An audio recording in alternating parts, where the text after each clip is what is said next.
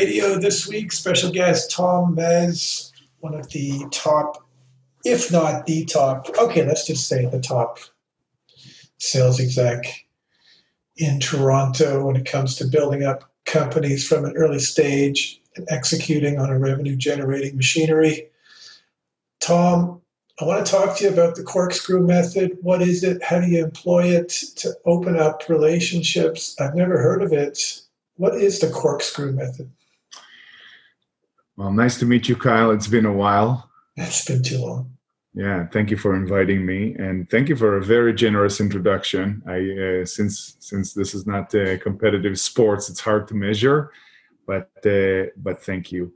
Uh, the corkscrew method. Uh, I'm doing a lot of uh, of um, mentoring and coaching to young salespeople and uh, people who are trying to get into the technology industry. Mm-hmm. Um, I really took a, a, a, liking to, to this industry in around 1999 when I graduated from law school in Israel, and I realized that the whole world was going to to technology, and I was trying to get into that business.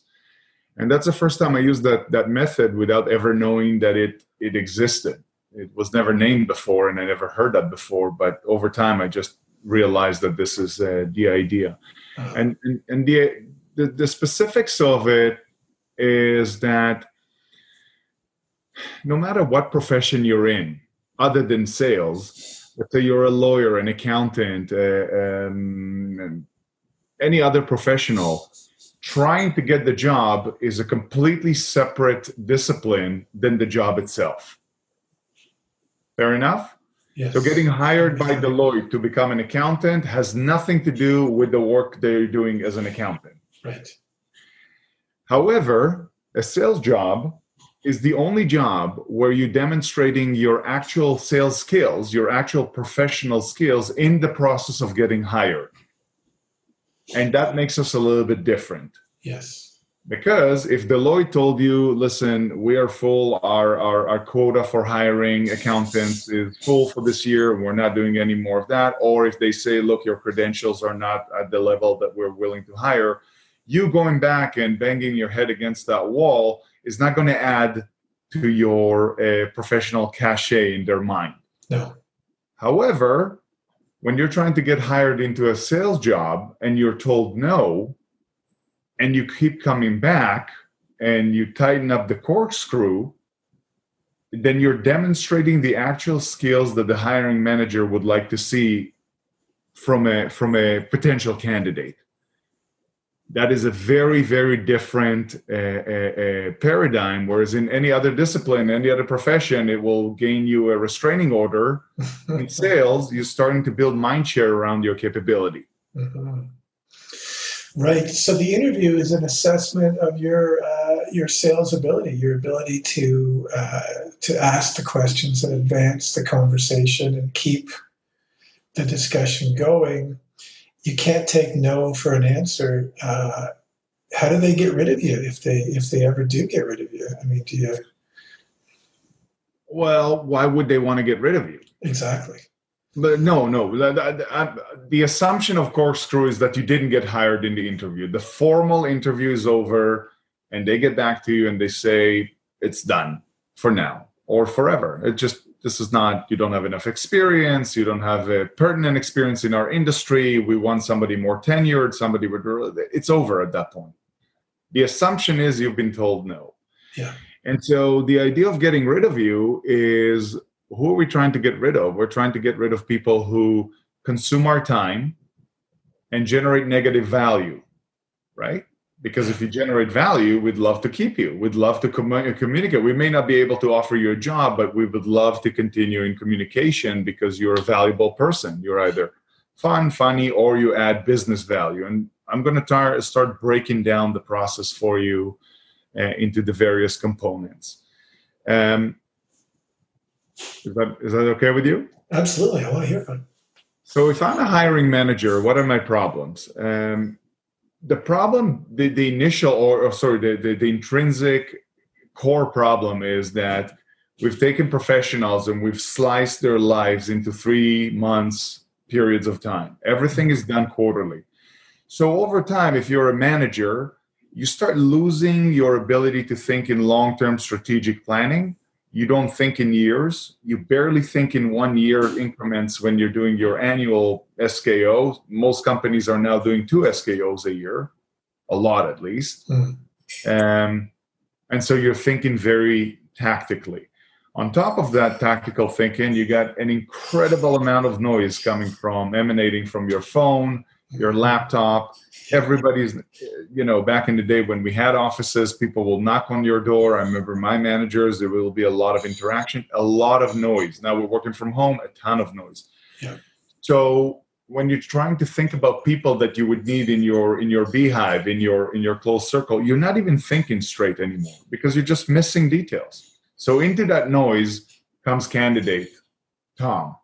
And and you already told me no so, what are the elements that you're evaluating in a candidate? You're looking at their ability to network, you're looking at their ability to follow up, you're looking at their ability to value add. That's going to be the core tenet that we're going to discuss in a minute. You're looking at their persistence, and persistence uh, is, is a misleading word in that context. The, the boneheaded persistence of just following yeah. up blindly like a yeah. like a cold caller. That's right. that's not the right persistence. No and they're looking at your manners. How do you manage and finesse the continuous pressure on them, but without without being abrasive or without losing your patience? So they're looking at patience, the ability to develop a long-term campaign, and about your ability to surround the target. So so so let's break it down a little bit.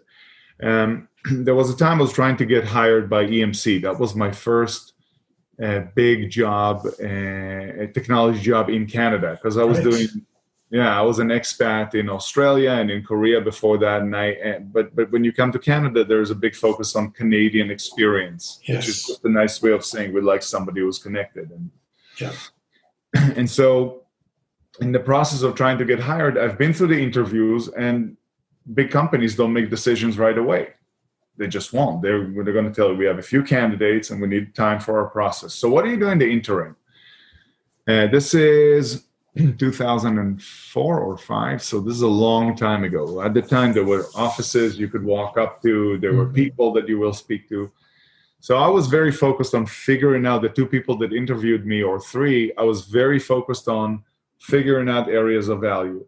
With one of them, uh, I sent handwritten note Today it hmm. sounds even, I don't know if it's either even more out of the box or just strange today, but back in the day it was not as common, but it was it was useful. But the idea was just to demonstrate that you're thinking differently and that you're persistent. Another person made a comment in the interview about the the interview just went into a conversation about quantum theory.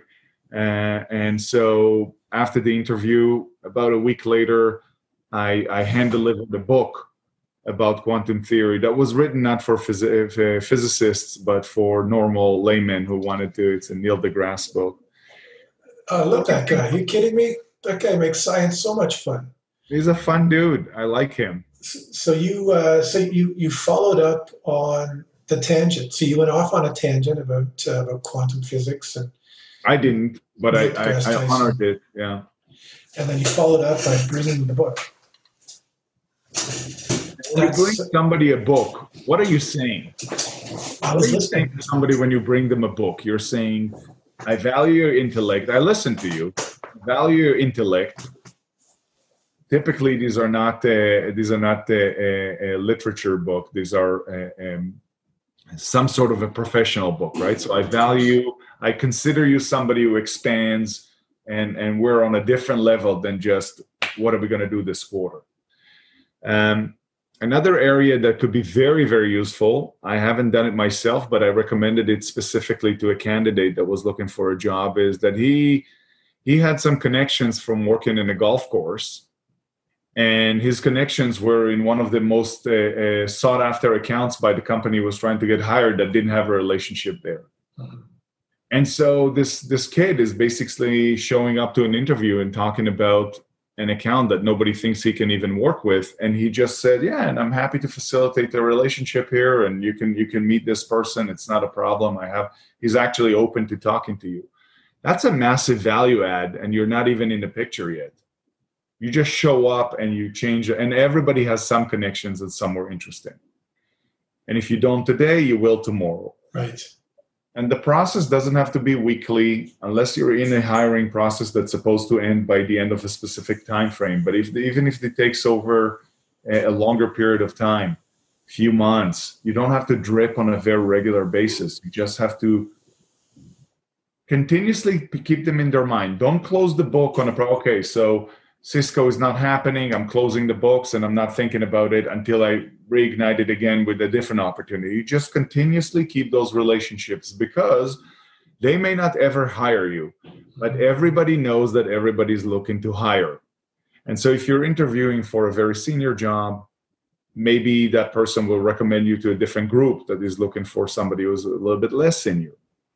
I'm going to let you ask the questions but because I've given you a lot of information. This is a lot of information. Um, the uh, the way that you approach the follow up really demonstrates your sales skills, the networking aspect to it. You know, you've got the ability to demonstrate how good you are in a sales process through the interview. How did you get to the next stage where you actually got them to offer you the job? I mean, that's that's what I really want to uh, to hear about. I mean, you went from a no to a yes. That's magic. How did you get there? Um, well, I'm, I'm, trying to think of which job I'm going to demonstrate. I'm going to give you a different example if you don't mind. Sure, um, okay. A few years ago, my previous manager came to Canada to interview me for a job.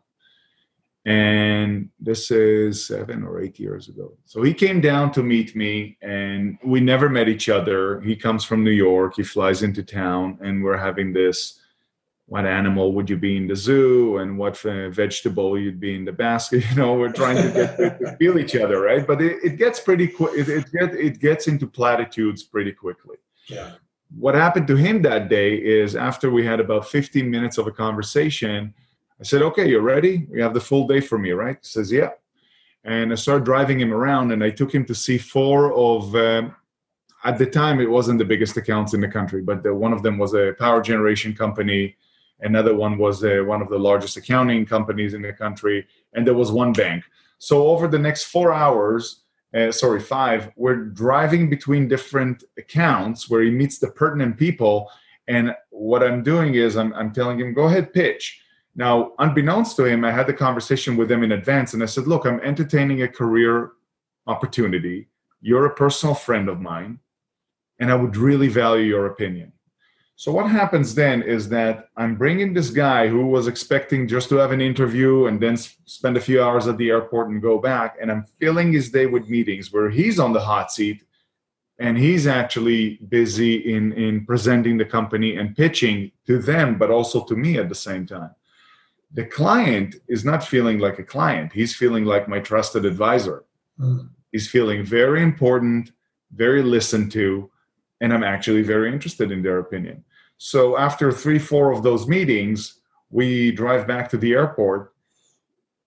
And there are two opportunities on the go because two of those clients said that they're actually interested. There was one meeting that was a hard no for some reason, which is effective for me. is very interesting to me to understand why. So everybody got value out of it and you go on the plane as the manager and you're flying back to New York, and the only thing that you can think about is how do I hire this person? All of a sudden, it's not a conversation about OTE and and draws and and and how to limit the amount of options that you're getting in the hiring process. It's just how do I get this person who's just interviewing with me and already exposed me to three or four actual opportunities. Clients love it because they get exposed to new technology and they get to give their opinion and of course, you love it because as the candidate, when you walk in, you immediately have some sort of a pipeline and you don't need to guess whether or not this product is sticky. Right. That's the difference between trying to close somebody, to close somebody on a deal, and having somebody just really want to close a deal with you. Mm, huge difference. Massive. Huge difference. I can really see uh, the uh, the effect of that so you're you're basically enabling them to overcome the objections in their mind, uh, but doing it in such a way that you're not even pointing out the objective. So, you know, a bonehead like me would keep asking the same question. Uh, well, why not? Why not? Why not? And really, what you're showing them is the why, the how, and the possibilities without ever really asking to remove the objection. You're giving them more of a potential. Is that kind of on the same track for what we're talking about? Am I am I yeah, slipping yeah. off the rails?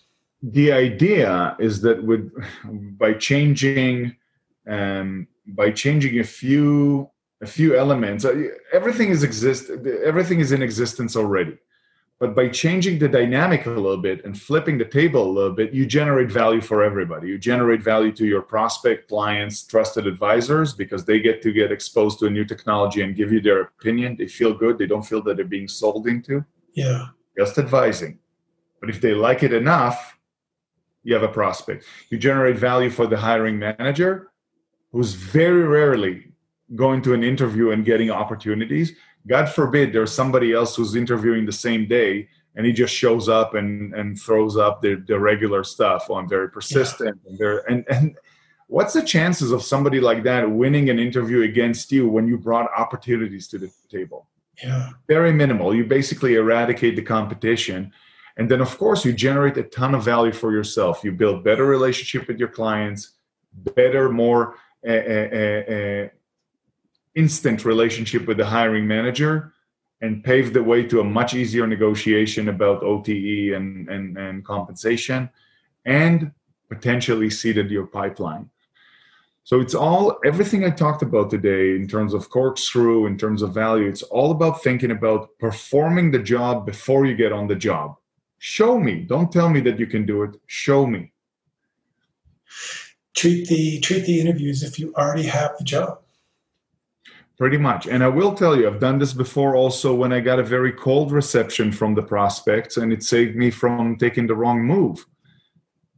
That cannot be overestimated. That's a huge value to yourself, not taking because you, we don't really know everything there is to know about the company before we're entering that company.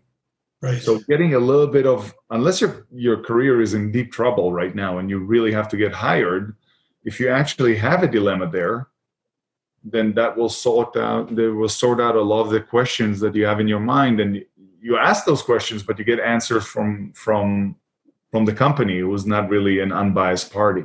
Hmm. yeah. Yeah. Fascinating effective. Um, can anyone pull it off? That's that's really i think the uh, the takeaway you know to go forward with it. Um, do you need to be a certain type of person with a certain type of, uh, of charisma, or can anyone, uh, even a even a schlub like me, develop these types of uh, of, of, very sophisticated, uh, value added conversations? Good question. Um, I can tell you that in my life, I've done a few things that a lot of people say this I could never do that. And when you do them, you realize they're quite simple. Uh, if you don't have any selling bone in your body and you're not interested in becoming a professional salesperson uh, with all that comes with it, then maybe it's not a great idea. But if you're already in the game or really burning to get in the game, it's really important to you to become a, a, a player in this industry that is probably going to dominate our world for the next for the foreseeable future more than any other industry then i think that you should be able to do it. There's not much to it. So so let's let's sum it up. What do you need to do? You need to treat the job. Take any sales book. They'll talk about all the traits of a, of a successful salesperson. They'll talk about follow up and persistent they'll talk about networking. Just do it. It's it's part of i mean if you're not doing it already then then maybe it's a it's a question of the fit of the industry with your personality. But if if you can do those things, then that will be the work that you will be doing. And then thinking about adding value. If you find yourself feeling like a door-to-door salesperson or, or a used car salesperson asking the same question again or asking those what would it take to get you into this to this car today kind of questions uh, then you might not be going about it very uh, correctly but if you are thinking about relationships, if you're thinking about all the things that were said in the interview that are basically breadcrumbs and clues to, to the direction you want to take, and generating value, generating opportunities or information or interaction with potential clients, you're gonna kill it. I know you like to treat yourself as a as a as a schmo just to self-deprecate for the conversation, but there's no question that not only you can do it, that you have done it. And when it comes to younger people or people who are just less experienced in the industry, um, sometimes it's just a matter of a little bit of coaching and and believing in yourself or having somebody believe in you. I was lucky enough to have uh, a few people believe in me early on.